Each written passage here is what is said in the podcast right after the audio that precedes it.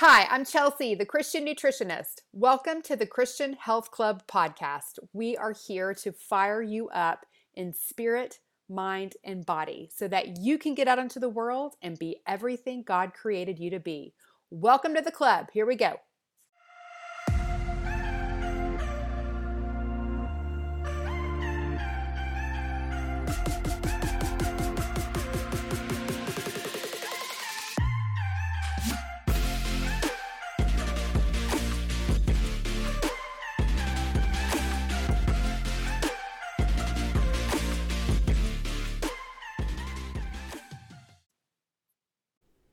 Hello, my friend. Welcome back to the club. How are you today?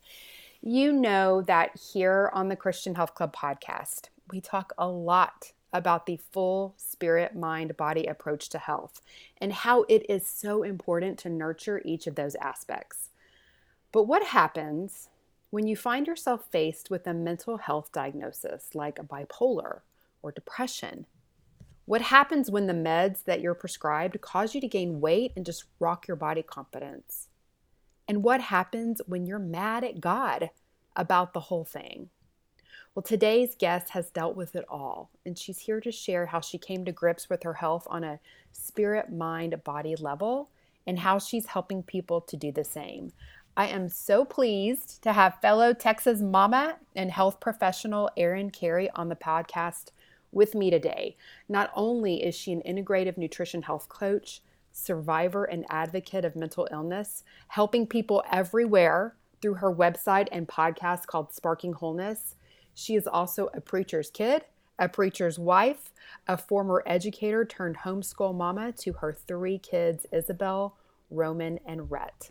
Welcome, Erin, to the Christian Health Club podcast. Hi, thanks for having me. This is super fun. I know. I'm so glad to have you on today. Uh, Erin and I were just talking before we hit record that um, you know we're we're right in the middle of the quarantine situation still when we record this, and so it presents its own challenges with having kids around and and such. Um, and I was saying, well, you know, Erin, you're used to this because you homeschool, but like I'm not used to it like this. Right. it's, it's totally not not the same when you can't leave and go anywhere. So um so we're all kind of challenged. But um Erin has such a fascinating story that she shares so openly and honestly. Um she has a great podcast, as I mentioned. And in her first episode, she really dives in to her whole background and story. But I'm going to ask you, Erin, to share it now as much as you can. You know, yeah, it, it's not going to have every single detail like you have in that first um, that podcast that you have that I encourage everyone to go listen to. But just kind of take us through as much as you'd like um, sure. and put the pieces together for us. Yeah, I will. Yeah. So, you know, as as Chelsea mentioned, I was raised, I'm a preacher's daughter. I was raised in the church and I grew up believing in Jesus and loving Jesus and I mean, I think I I um, prayed the sinner's prayer at three. I was baptized at seven. Like I got it. I, this is what I wanted to do. Um, and then tragedy struck when I was nine. Uh, my grandpa, who was super allergic to seafood, um, ha- went into anaphylactic shock after eating at a restaurant, and he died in our front yard. And I was nine years old, fourth grade, with my brother and sister who were in second grade at the time. They're twins, and we watched that, and that totally shook my world. Um, I think it shook up my faith a lot too and it led me into some pretty dark days. I didn't realize I had PTSD at the time. We didn't know what that was. This was in the early 90s. There wasn't as much of a wealth of knowledge about mental health um, back then as, as there is now, for sure. But by eighth grade, I was suffering from some pretty severe depression that I think was triggered by some flashbacks and my PTSD, but also. Um, you know, I, I, skipped over my my early health conditions, but I was a really sick baby. I um, was on lots of antibiotics for ear infections. Um, I had asthma. I was on all sorts of, you know, allergy shots and asthma steroids. And I mean, there's a lot going on that now, knowing what I know about gut health, um, I know that my gut was not in a healthy place. And, you know, we talk a lot i'm sure chelsea you know you talk a lot about um, epigenetics and how it's our genes load the gun the environment pulls the trigger and so I was already predisposed to mental illness from some family issues, but I had all these environmental factors that played a role. So here I was in eighth grade suffering from depression. I thought it was a spiritual issue. I thought I could just keep praying it away. I thought there was something wrong with me as a Christian. And again, at that time, the church wasn't really, and I don't think we're still talking about it enough, but the church wasn't talking about it really at all. And I, I don't think my parents got what was going on. My mom had struggled with some postpartum anxiety, depression before, but it was a really lonely, isolating time. And I didn't understand it. Finally, you know, ninth grade, 10th grade, they take me to see a, a counselor and we, you know, even tried some alternative remedies at first. Um, my mom took me to some woo woo place. Who knows? Now I'd probably be all about it, but at that time, it was I I didn't know what they were talking about. They I think they even mentioned adrenal fatigue and me as a 14 15 year old you know but again that wasn't talked about as, that much and nobody really knew what that meant. And so the easiest thing to do was to put me on antidepressants. And you know it, it did work for a while and it kind of cleared the fog a little bit. But what ended up happening is that um, the antidepressants swung me up a little too high um, which i think can be common in some people. And by the time i was 18 I was diagnosed with at that time what they called manic depression. Now we call it bipolar disorder. And I would suffer from, you know, these bouts of hypomania where I would stay up all night long. I felt like I could conquer the world. I could get through college in a day. And I, you know, and I did well in school. And there were some things that I did really well. My depression was short lived and it wasn't, it didn't leave me, um, completely immobilized like for a lot of people. Um, i always had a high that came after it. And so in some ways i think that you know bipolar is an interesting diagnosis because nobody wants to be on meds when you're feeling great you know when you're on top of the world like that. And so it was hard for me to understand that this was a problem that i needed a different kind of medication on top of my other medication. And then that just ended up making me really mad. And i just ended up finding myself very bitter and resentful toward God about just everything and and I didn't understand why he had given me this brain that was out of control because I knew it wasn't a spiritual issue. I knew that there was something very physically wrong with me and of course at that time they said, "Oh, it's a chemical imbalance in your brain," which we know now that that's not the case. Um, and that's never been proven, but man, it was hard. Those were some dark days and it, and it led me to uh, drinking a lot in college, I um, ended up finding, oh, I'm on, I'm on all these meds that numb me and make me gain weight, which that's a side effect. And they broke my skin out and, and all these other things that really rocked my world. But drinking alcohol can kind of make me feel like I'm manic again. It could kind of give me that that feel good feeling of being unstoppable. So I'm going to keep doing that. And lo and behold, my senior year of college, I ended up ended up finding myself pregnant with uh, my firstborn, Isabel. And that, I mean, talk about you know, as a preacher's daughter, that was always like my biggest fear that I would do something that all the church would see what a sinner I was. You know, like the the scarlet letter or whatever. Um, and it happened and i will say you know there's a lot of negativity towards the church being judgmental and i received more grace during that time than i ever have in my entire life. It was a wonderful time period of healing. Um, god was gracious to me and kind of put my um, illness out of remi- into remission i think to an extent because i had to go off all my meds when i found out i was pregnant. Um, those the medication i was on can cause major defects for for babies and so I had to go off of those. And during that time, I joined a Bible study with women who were a lot older than me, and they were so nurturing and kind and threw me the best baby shower. I think I had like three baby showers during that time. Um, so it was a really cool restorative time, and it kind of restored my faith again. I ended up moving during that when my when my daughter was eight weeks old my dad got a job at a new church. I went along so i could kind of start this new life started teaching loved it um, found myself stable again. And then eventually i started incorporating um, exercise better nutrition like some things. I started going into this other health journey that i found to be really beneficial for my illness and for my moods. And I do believe that food is mood, food is medicine. And I learned about gut health. I learned about the gut brain connection. And I was like, oh my gosh, this is everything. This is my entire health history wrapped up in this concept. And that, so that's where I've been probably the past five, almost six years. Um, and I've actually, and this is, I don't, you know, I say this I don't want to say this like it's a one size fits all situation, but I've actually been off of medication for five years. And that yeah. is very, very rare in the world of bipolar, in the world of depression, because a lot of times when people go off their medication, their symptoms get worse. And so I never, ever recommend that for people to do without a psychiatrist um, working with them. And I don't think that that's the solution for everybody because it is it's it's risky. It's a risky thing to do. But i had a huge support system. I had a psychiatrist who also did believe that um, maybe maybe at the root there were some hormonal imbalances going on there were some other things going on and maybe my body and brain were in a position of okay we can do this without medication.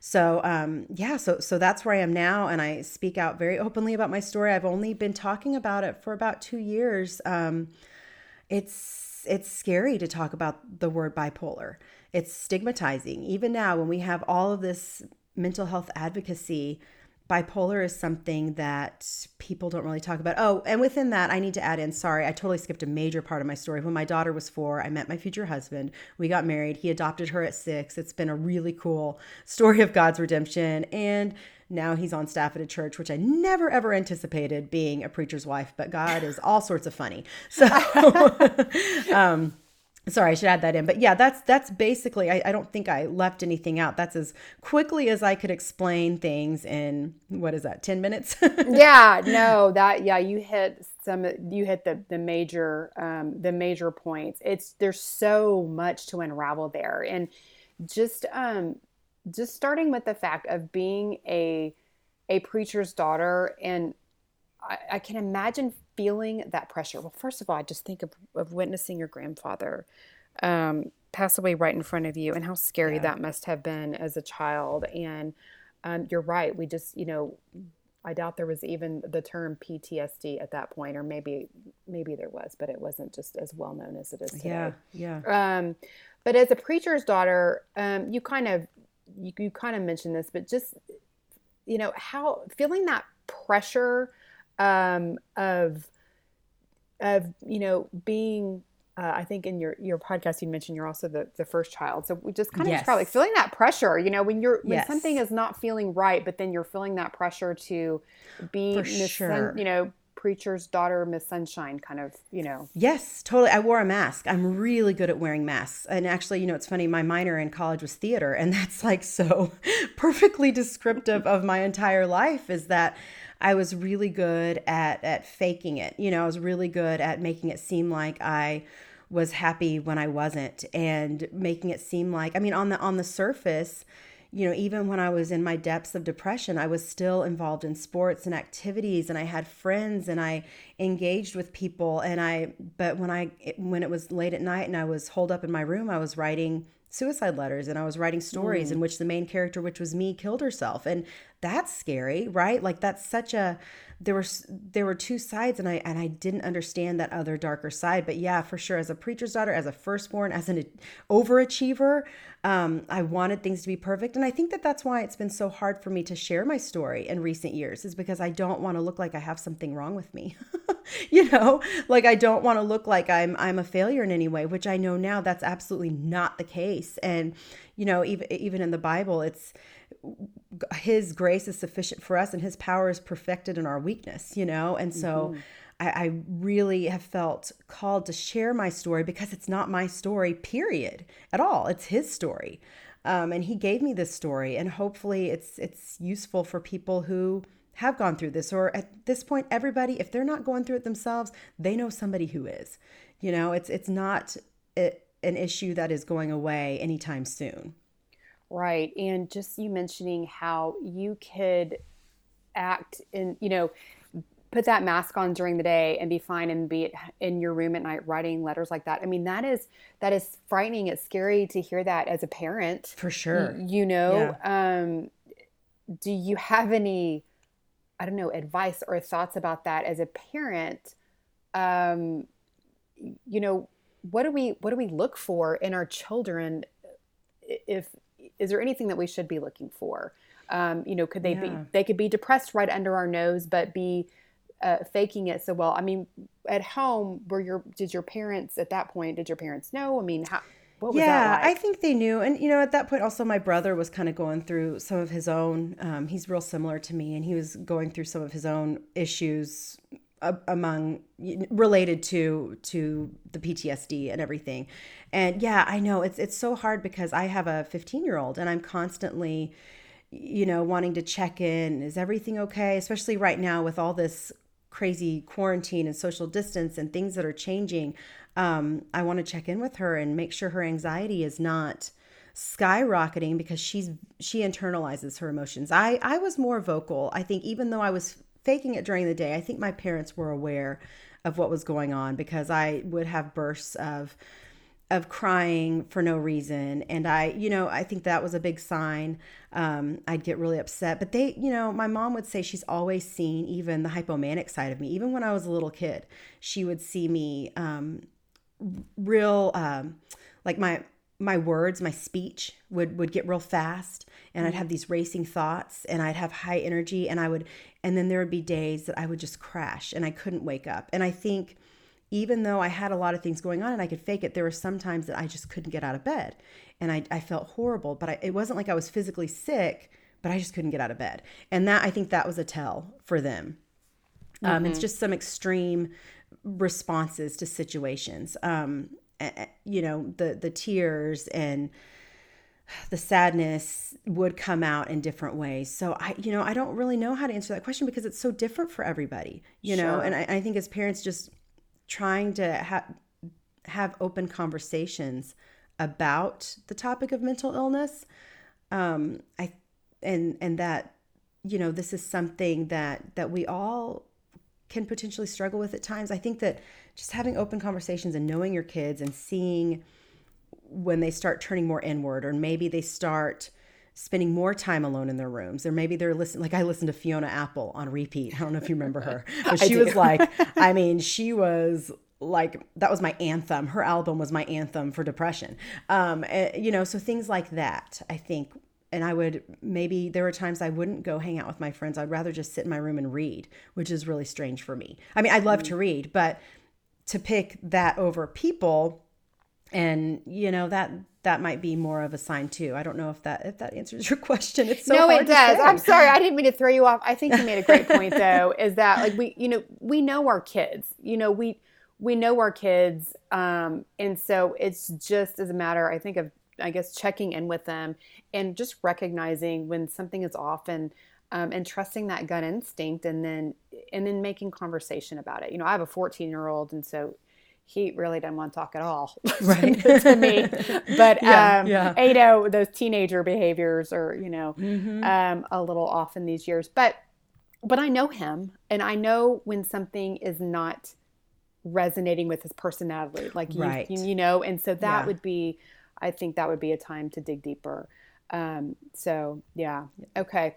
Um, you mentioned that in kind of in the beginning, you mentioned something about it being it, maybe it was a spiritual issue. You know, like maybe you thought it was yeah. a spiritual issue, or you tried to address it as a spiritual issue. How, how, what was that like? What do you mean by that? Well, I think that there can be depression that's situational. I think that we can have times where you know, we have a situation that's traumatic or a tragedy happens or we lose a loved one or we lose our job or something that causes a situational depression. And I think that that's different from depression that is there's a there's something physically there's something going on in the body that is unexplainable. Like my depression didn't make sense because I had things going on in my life that were great. Now, yes, I had witnessed that tragedy as a fourth grader, but by eighth grade, it was like, yeah, things are going great. I was, like I said, I had lots of activities and fun going on. And so for me to be depressed, that to me was a warning sign like, wait a minute, what do I have to, to be depressed about? So I felt guilty for being depressed. I felt like it was like I said, a sin issue. How have I separated myself from God if I'm feeling this way? And so I want to be careful and make that distinction because not all depression is you know clinical depression i think that there's situational depression and that you know may be addressed the same way. Who, who knows? Um, i'm not a counselor. I'm not a psychiatrist. Um, but i think that for me i when i finally found out that there was actually a physical thing going on and it was called depression like there was a name for it there's a diagnosis for it i was like oh i get it. And somebody I, I remember at the beginning they were like oh well it's like you know it's like type 1 diabetes you know?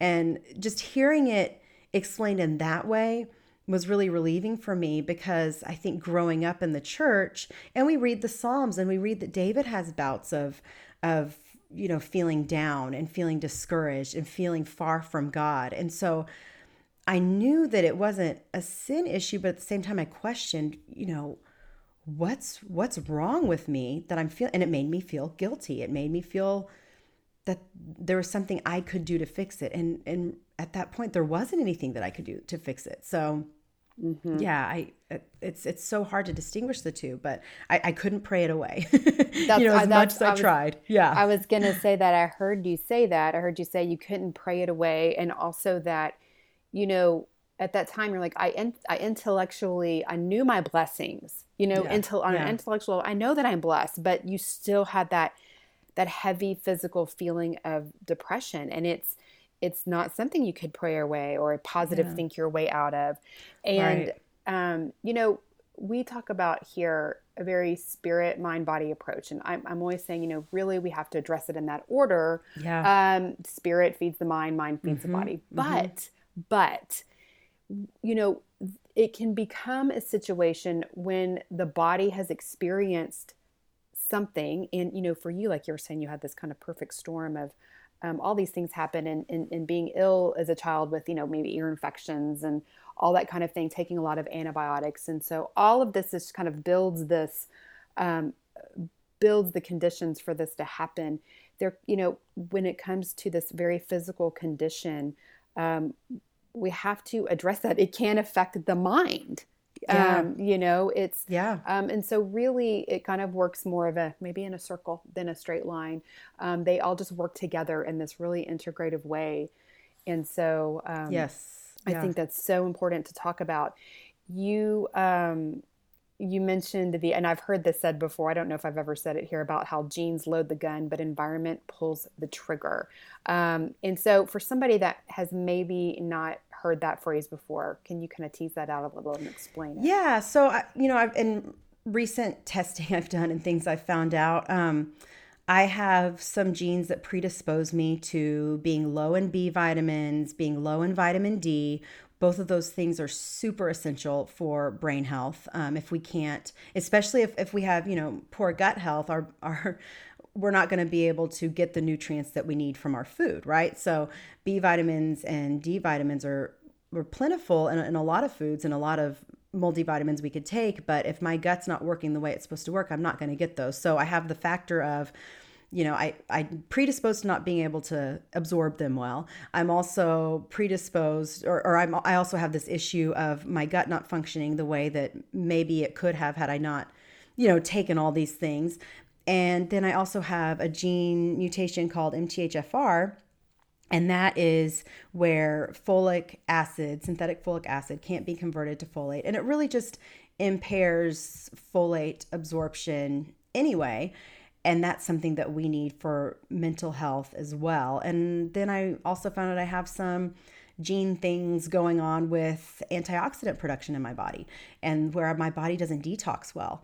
And so I'm more prone to oxidative stress, which can also um, create a lot of mental health issues. And so when you put all those together and then you add in lifestyle which you know as, as a kid i ate i ate pretty well as, as much as we did in the 80s and 90s right. but you know you add into the fact that in the late 90s all flour products wheat products were enriched with folic acid which my body can't convert so i was a huge carb junkie of course And so late 90s, early 2000s, I'm living off of Taco Bell and, you know, all other fast food. And my body's not getting the nutrients it needs. I'm also on, you know, anti- a lot of antidepressants and the antipsychotics, they, they can deplete your body of B vitamins. So if I'm predisposed to not being able to get them anyway, and then I'm taking something that depletes my body, and I didn't mention in eighth grade, I was briefly put on birth control to comp- control my cycle well, that has a, there are some interesting studies about birth control leading to depression diagnosis in teens after taking it for a short time because of the way that it depletes some B vitamins that we need. Again, those same B vitamins mm-hmm. that I am predisposed to not being able to absorb. So uh, it's just all of that ties in to where I think, you know, we can't control everything, right? Like, I, I, there's there's a, lot that we can't control, but um, when you throw into all those genetic things and then my lifestyle factors and that I did exercise in high school that was great for me but as soon as I got out of high school got done with sports I stopped exercising. And that's really important you know there's all these lifestyle factors that contribute to our genetics. And when we have enough negative lifestyle factors that can really change the gene expression i guess is i, I don't know if i explained that well but yes no you did. What test did you do because um, people will ask uh, to find out those guess your SNPs and your yeah. Um, so I did, and this is controversial because after I did it, I found out that oh, the government has our information. But I did 23andMe, and then I ran my raw data through something called Genetic Genie. So who knows what kind of info the government has on me now? I guess. but I did 23andMe too, so okay. I'm in the same. Yeah, and so and that's how I found out um, about MTHFR and about the the detox genes that that I have, and also the vitamin D one as well. So yeah, um, that's that's how I found out, and it's just been a rabbit hole from there. I t- totally. This could all it could all be such a rabbit hole. Yeah. But you know, you mentioned it's so uh, it's so easy to be depleted of B vitamins. Just yes, um, you know, stress. Stress mm. alone, oh, I yeah, tell yeah, yeah. people just that just your body rips through vitamin, your B yes. vitamins, vitamin C, um, which you obviously you know need if you are um, you know, overeating the processed food, too much sugar, mm-hmm. it just, your body is just so depleted of those essential nutrients. And so yeah. there's so many things that add up to that. And, you know, uh, many people are um, vitamin D deficient. And so, mm-hmm. and so really with the, you know, we always, we say, you know, um, as health professionals that you know your genes load the gun but that your genetics don't define you. So yes. we have the, we are we have these genes that are passed down. We're predisposed by these genes but just because you have a cancer gene or a, you know a mental um, a mental condition gene or or whatever it may be doesn't mean that for sure you're going to have that. It is this i mean that's one leg of the stool but there's all these other factors yes. that really determine whether it expresses itself. So that's and that's what you're saying is that it's these kind of lifestyle it's your food and, it's your movement too oh, i forgot to mention that yes, and that's one yes. problem with bipolar disorder is that we don't sleep um, we don't have regular sleep schedules, and some people have even said that bipolar disorder is a circadian rhythm disorder.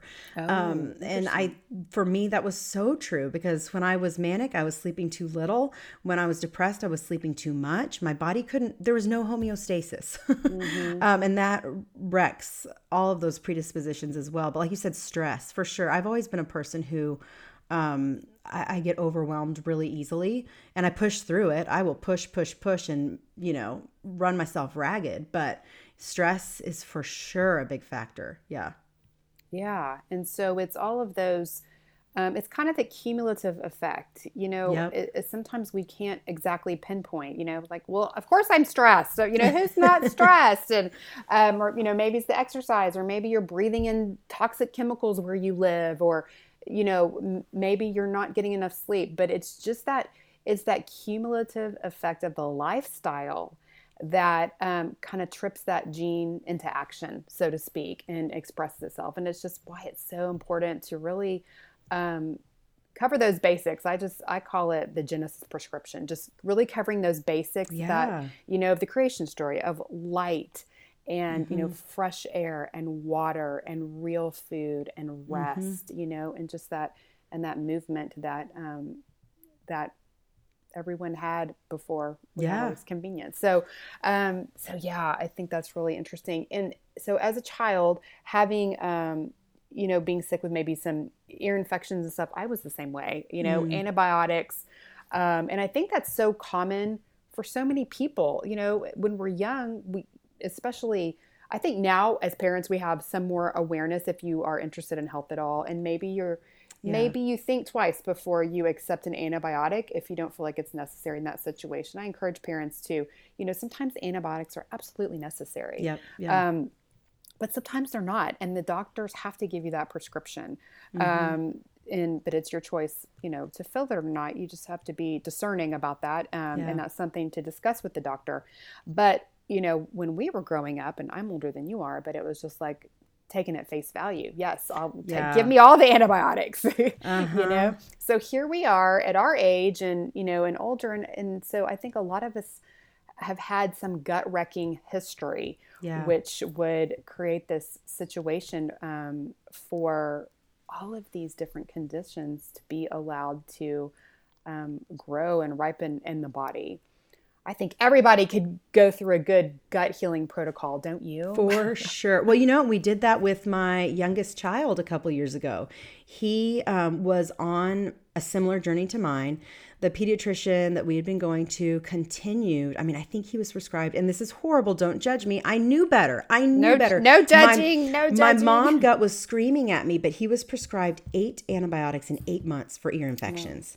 And I was like, wait a minute, this isn't right. And he's not getting better. He just keeps getting worse. There's something else going on.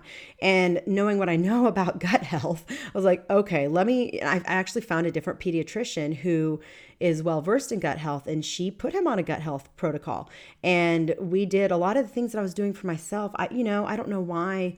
I, I didn't it's it's so funny and that's why I feel horrible but I will say it has he was on his way to an asthma diagnosis and he is great now. He's three and a half and doesn't have the breathing issues he did his first year. And we treated it. We did a lot of bone broth. We did probiotics. We did uh, magnesium. Oh gosh, what do we do? We've done so many things for him, um, eliminating gluten and dairy. Uh, we were dairy free for a long time. Now he can tolerate a little bit, but um, I can tell it, it still affects him to some extent. Um, but but yeah, it, it's weird. The ear infections don't happen as much. The um, digestive stuff he was going through, he had a lot of little baby yeast infections. Mm-hmm. Um, like if his diaper, if his dirty diaper was on him too long, it would it would break him out. So I knew that there was a yeast issue going on. He had a little bit of eczema. Like there's so much that has completely cleared up with and, and i think for kids it's easier to treat them because they're you know they're brand new and yeah. it, it, takes longer for us adults and there's a lot Absolutely. more working against us too years and years and years of damage um, but it's been amazing to see in him i'm like i want to because i knew he was he was following my health history it, like to a t and i wanted to avoid all that because i know i know what could come as a result. And it's been great. It's it's been amazing. So yeah so i think we all can benefit from that. We all have uh, some gut issues going on to some extent. Absolutely. I'm like if you've ever taken an antibiotic yeah. you you've got some lingering effects there somewhere yeah. deep inside you know?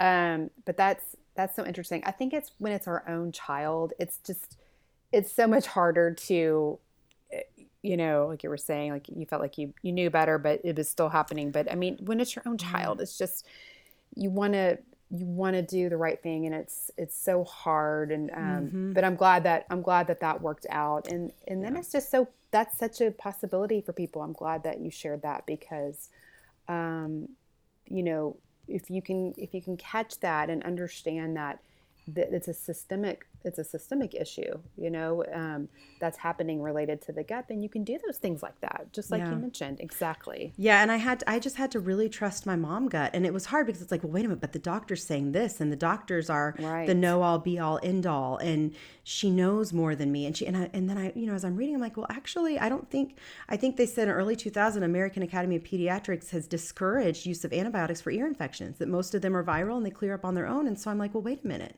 if that's the case, does she know this? Like, does she really know? You know what I mean?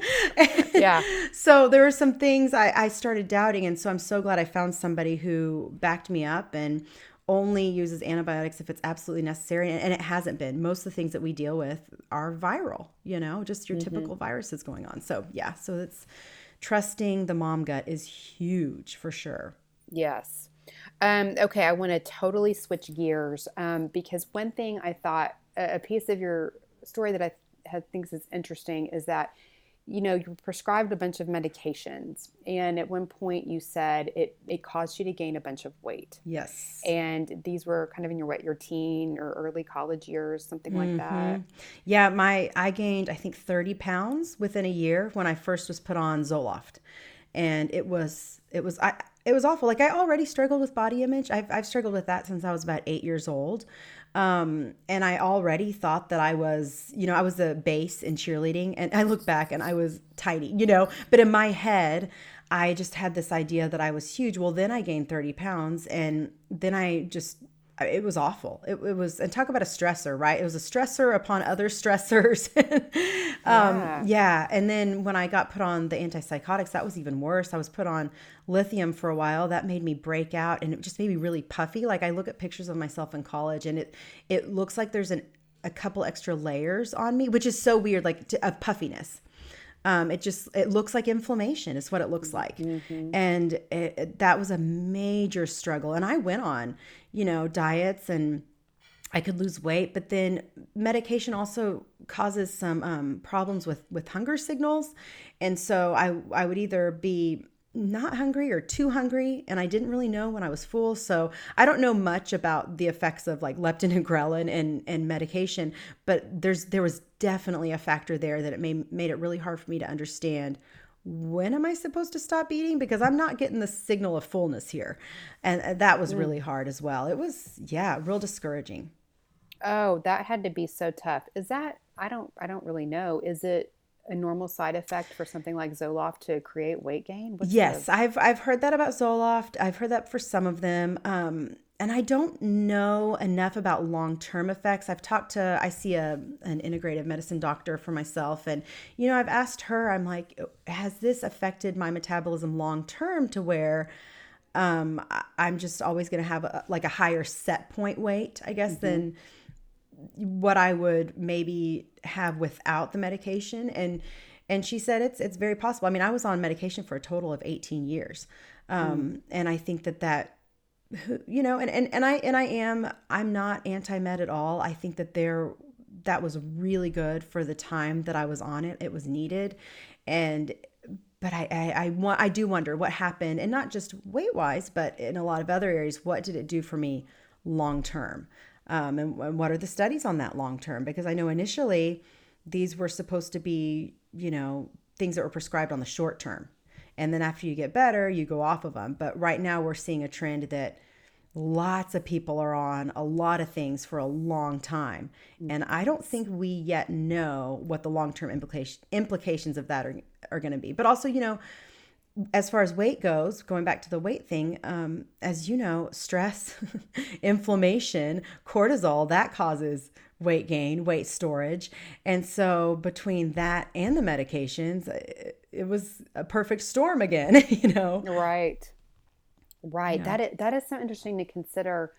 Um, I hadn't thought about it like that. You know, medications and things that we take um, and how it would affect the metabolism long term and that body weight set point that which I just talked about in a podcast recently about that that kind of weight that your body wants to stay and hover at you yeah, know and yeah. that it sometimes can be um, hard hard to budge and sometimes you know it could be that there's been such a shift an internal shift um, with the medications causing over the years that you know maybe it is something that keeps that higher than we you know maybe want or expect.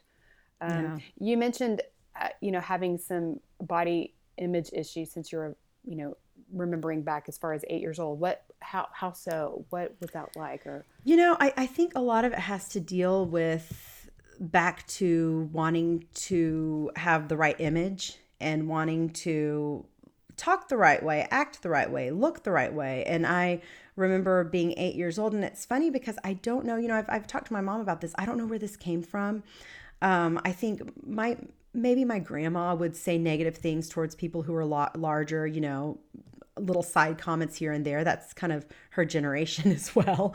Um, but I, I don't so maybe that was a factor i'm not sure but one day i remember i was eight years old my body was i was an early developer and so i was starting to shift you know i was kind of starting to go through that chubby stage that girls go through pre-puberty and i saw a belly and i was like wait a minute why is my belly poking out? I don't like that. That's not supposed to be there. That's not good you know and and i obsessed over the belly pooch obsessed forever and to the point where when i did develop i was developing faster than my friends and so I equated that with fat as well. You know, like, oh, well, now, you know, I am wearing bras and some of my other friends don't have to wear bras. So I must be fat. And I, you know, it's so sad. I look back and I, I'm so sad for that little girl because I look at pictures and I'm like, oh, you were so cute. Yeah. like what in the world? And I and I my daughter did the same thing. Her body did the same thing. And I remember looking at her and going, Oh yeah, I remember that. Like eight, nine, ten, just kind of this little chubby stage she went through and then she shot up and things filled out and it's like oh like it's, it's just so funny that but in my head i was consumed and i there's a lot to that you know the toxic thoughts that we have and and how that affects our gut health as well. There's such an impact on negative thoughts in our gut health and negative thoughts and and our overall health and well-being. And so you even going back to i couldn't pray away my illness but i was pretty negative towards myself in my head. And so, again, I think that the, there's another factor that I was not minding my thought life. I wasn't taking captive my thoughts. I was just letting them run freely throughout my head. And most of them, I was very hard on myself, negative towards myself much more than I would be towards other people to the point where now, you know, I've had to really learn to retrain my brain and retrain my thought patterns. Um, it's it's hard when you've been stuck in negative thought patterns your whole life towards your body, and there are things I've had to develop. I mean, even right now one of the things I'm, I'm going through some interesting hormonal changes right now you know little little perimenopause. Um I but feel you, sister. Yes so fun. Um but one of the things i tell it, feel, it feels like puberty again honestly. But one of the things i tell myself is i'm doing the best i can with what i have like that's all i can do you know and, and aside from scripture and and being you know trying to be as covered in scripture as much as possible sometimes it's just something like I'm doing the best I can with what I have. I'm nourishing myself, I'm moving my body, I'm getting good sleep, I'm taking part in community and enjoying relationships. And that's the best that I can do. And I've really had to learn to give grace to myself because body image is one of those things when I'm stressed, when I've got something going on that that is hard, whatever it is, I'm ultimately going to end up taking it out on my body, which is so interesting that that's my go-to bully tactic is to bully myself for how I physically look, whether the issue has to do with my body or not. Most of the time it doesn't, but that's where I where my stress comes out. Oh, yeah, I think that's true for so many of us. Yeah. And that's not how I would and that that's an interesting way to put it that we take it out. That's how we take it out on our body. Yeah. Why do we do that? I don't know. It's awful. It's so hard. It's a trap. It is, but you're so right. Like retraining the brain on that. Um, we talk a lot about that here, is just yeah, taking captive those thoughts um, because they do impact our health so so much, and um, and it is it is so important. How um, how did you so kind of coming first full circle now, and you and you kind of touched on this is that when you became pregnant with your daughter and um, the church, everyone in your church, and um, was so supportive of you and loving, and it kind of helped. Um, became a healing and restorative time mm-hmm. coming full circle from that you know this whole experience that you've had and you know being resentful and bitter and angry with god. Like what's up god? Why is this happening? And then and then coming to this and and accepting that you know this is your your story as his story. And and now that you're sharing it i mean just kind of bring us back full circle with that and how um, and how that relationship was fully restored. Yeah, there, there are quite a few things. Um, counseling is one of them. You know, finding a good Christian counselor to process some of these things has been really helpful. Um, I went through Celebrate Recovery back in, oh gosh, probably 2006, 2017. I was involved for a few years with Celebrate Recovery. And if anybody is not aware of that, it's kind of like the 12 steps for believers, basically. And I knew that I, I had some things I needed to deal with, some, you know, I wasn't forgiving myself, I wasn't forgiving others, I, I was kind of stuck. Um, wasn't forgiving God, you know. Mm-hmm. Um, there's some things that I really had to work through, and that was very helpful for me. Um, that was something that helped restore my mindset in the right direction. And it gave me a new perspective of the fact that God doesn't waste a hurt. He's never wasted any of my hurts, and they've always been used for my good and His glory. And no, it hasn't been the way I wanted it to happen, and no, it hasn't been my timing, but His ways are higher than my ways, His thoughts are higher than my thoughts. And I think, you know, even when you look at the life of Joseph, you know, pouring into the Bible and reading other people's stories, man, they had it worse than I did. Um, like, I, I think about Joseph and when he was in prison and he interprets a dream for one of those guys, and the guy's like, Yeah, yeah, I'm, I'm going to tell the king about this, or I'm going to tell the Pharaoh about this. And he goes off, and Joseph never hears from him. The guy forgot. The guy forgot about him. And Joseph could have been like, Oh my gosh, God, that was my chance. That was my one chance to get out of here and he had to wait years you know and so i think about the times that I wanted things, I wanted my brain to change. I wanted so many things in my life to change. The time when I was a single mom, I wanted a husband. I needed a husband. I, why didn't God just bring me a husband and drop him right in front of me? You know, there were a lot of things that I wanted on my timing, and I've had to learn throughout this is that it's not my timing. It's not about me at all. And God always has a plan to restore and redeem. And sometimes we can't see it here. Um, sometimes it's going to take till heaven till we see that. And going back to not being able to pray away my depression, it's, I think, with all illnesses and trials we go through, sometimes he heals and sometimes he doesn't. And I don't get to know why. It's not my job to know why. And that's something that I've really had to dive into. And that's something that that has been helpful for me. But again, like going, okay, God, you gave me this mess to deal with, and all this stuff has happened in my life. So, how can I use it to show what you've done? Because uh, my tendency, right? Like again, like I said, I'm an overachiever, and I I want to be the one that that tells my story for me. like I want to be famous. I don't want to, you know, I, like that's mm-hmm. my tendency, and so I have to always check my heart and going, okay, this is again this is not my story this is his story um, it's it's a lot of people's story it's my parents story like i think about my mom and and what she had to go through and how god used this to to do a work in her life and my dad and and how even my daughter you know i, I had to tell her about my bipolar disorder a few years ago. I thought she was old enough like hey i need to tell you the story about me and and i think it's time because you're going to hear all these terms and i want you to know what what this is before somebody starts making jokes about you know the weather being bipolar which let's be honest we're in texas that is kind of funny but that's that's not what bipolar is. Um, and so i wanted to be really clear with my daughter about it and it's impacted her life you know and she can have a greater com- compassion for other people who are going through hard things. And even the other day she was like hey mom my friend is feeling really anxious right now. What's something she can do? And I was like, oh, how awesome. That how awesome, awesome, that she knows that I can help with her friends, you know? Mm-hmm. Um, and so I, yeah, going back to that, it's, I, I totally went into a thousand different directions. But at the end of the day, he restores what is broken. I don't. I don't get to restore myself, even with all of the biohacking I've done, which has been awesome. And how awesome that we have that knowledge. Um, but I don't get to do that. He does. Ultimately, he is the restorer.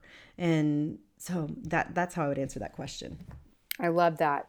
Um, well, since you mentioned the biohacking and since you um, mentioned that you are off meds, which has worked for you, and that is, like you said, not the blanket, um, you know, the blanket prescription for everybody. But can you kind of share where, you know, some things that you've done, what you do now, and how you honor your body to take care of it to the best of your abilities. Yeah, yeah, for sure. Um, so currently, I, I mean, I guess I can start with movement. I feel so much better when I'm doing some kind of movement. I'm not, you know, real strict about what I do. I, I do love yoga. Um, I love running. Those are kind of my two go tos. But recently I've been getting more into like some strength training, of course, because I know that that's beneficial for certain ages. Um, I mean, it's beneficial for all ages, but I know for me right now that, that that's a good thing. Um, so movement is huge. Being outside is huge. You know, being in the sun that is really beneficial for my mood and my well being.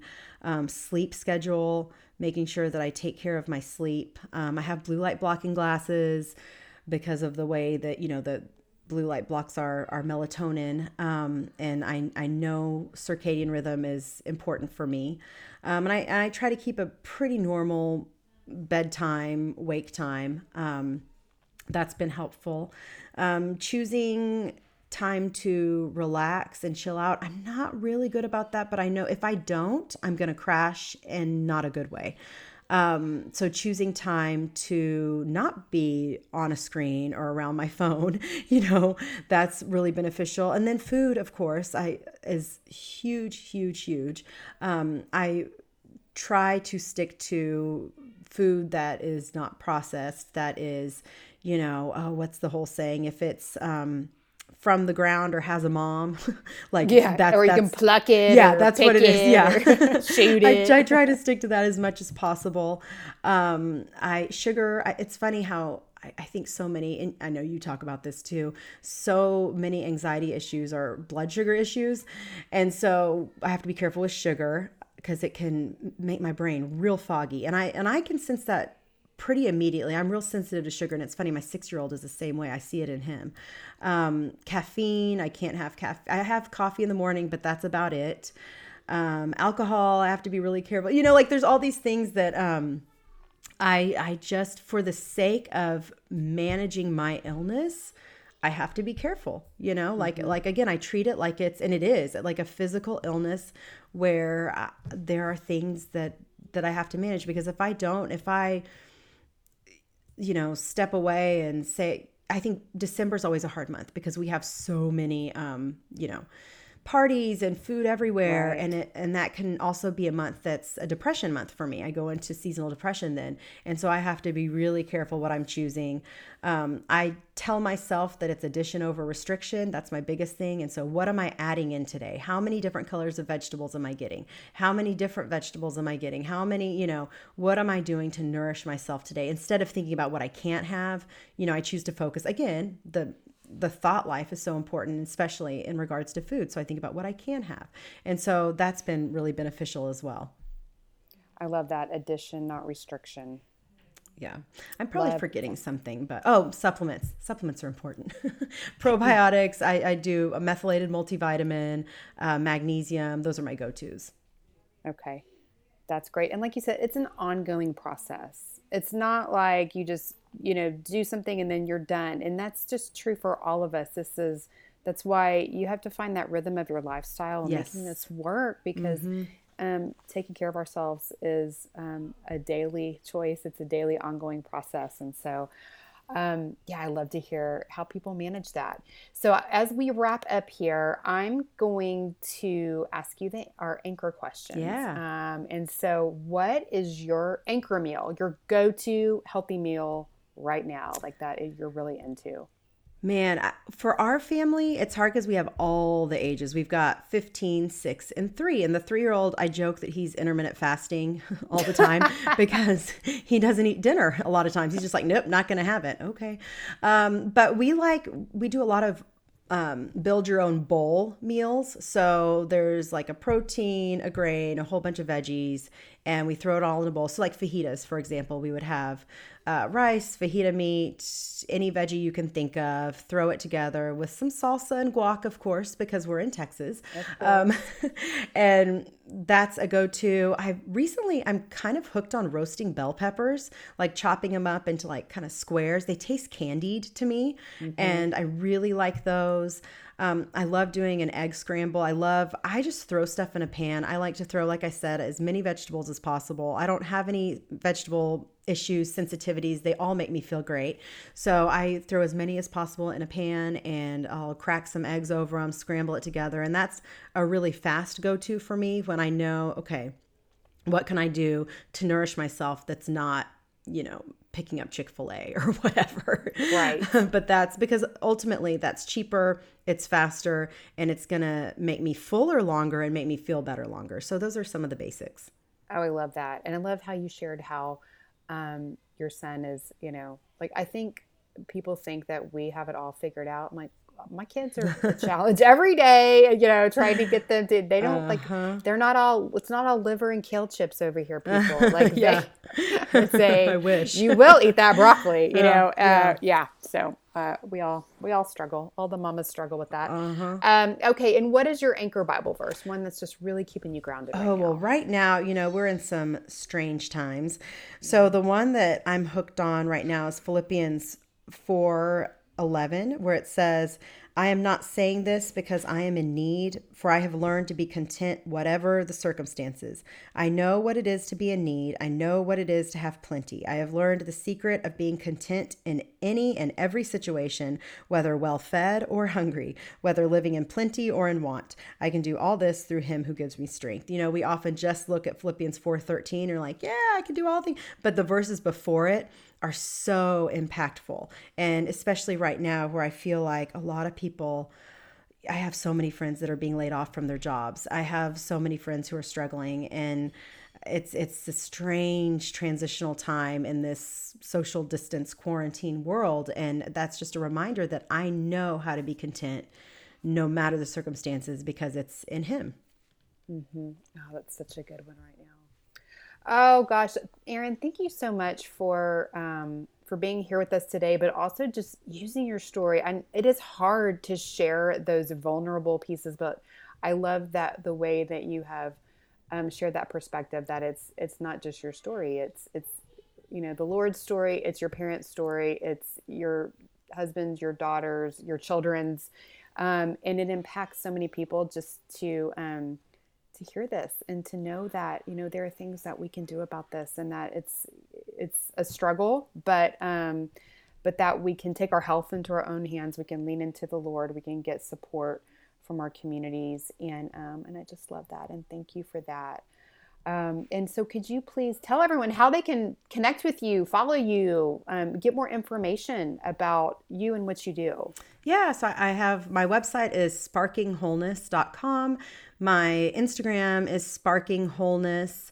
And my podcast is Sparking Wholeness with Erin Kerry. And yeah, I, I love, um, I talk a lot about stress management and mental health management. That's my passion because that's what I know and that's my story. So I would love to connect and um, and answer any questions anybody has about any of this. Again, there's no one size fits all. It's different for everybody, but I love talking about it. Right, that's so true. But yeah, please, you know, reach out to Erin, ask her any questions that um, that you may have, and um, again, thanks, Erin, so much for being with us today. Thank you and for having me. This was so so fun. I loved it. I know. I think we had a good conversation, and I hope it helps somebody out there, um, whether you might be struggling with um, any kind of you know mental situation for you or your family.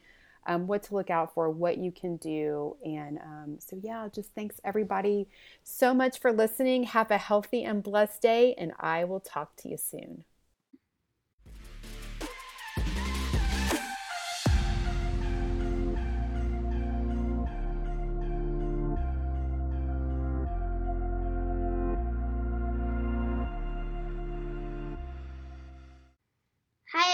Remember that my mom is an awesome nutritionist, but she's not a doctor. The information in this podcast is not intended to diagnose, treat, cure, or prevent disease.